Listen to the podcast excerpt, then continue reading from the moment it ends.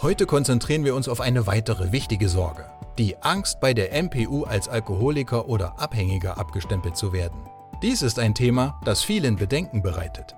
Die Angst, bei der MPU als Alkoholiker oder Abhängiger etikettiert zu werden, ist ein regelmäßig zu hörendes Missverständnis. In Wahrheit geht es bei der MPU darum, ihr aktuelles Verhalten und ihre Einstellung zum Fahren zu beurteilen, nicht um eine pauschale Abstempelung. Die Prüfer sind darauf geschult, jeden Fall individuell zu betrachten und ihre Beurteilung basiert auf spezifischen und in einem umfangreichen Katalog festgelegten Kriterien und Fakten. Die Prüfer wissen sehr genau, ab wann man ein wirklicher Alkoholiker oder Abhängiger ist. Sie brauchen daher nichts zu befürchten. Es ist wichtig, dass Sie offen und ehrlich über Ihr Verhalten und Ihre Beweggründe sprechen.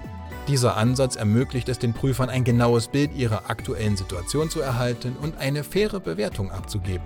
Nutzen Sie die Informationen und Ratschläge unserer Podcasts und treten Sie Ihrer MPU mit Zuversicht entgegen. Besonders wenn Sie sich für eine Vorbereitung bei der MPU-Akademie entscheiden. Eine Erfolgsquote von 98% spricht für sich selbst.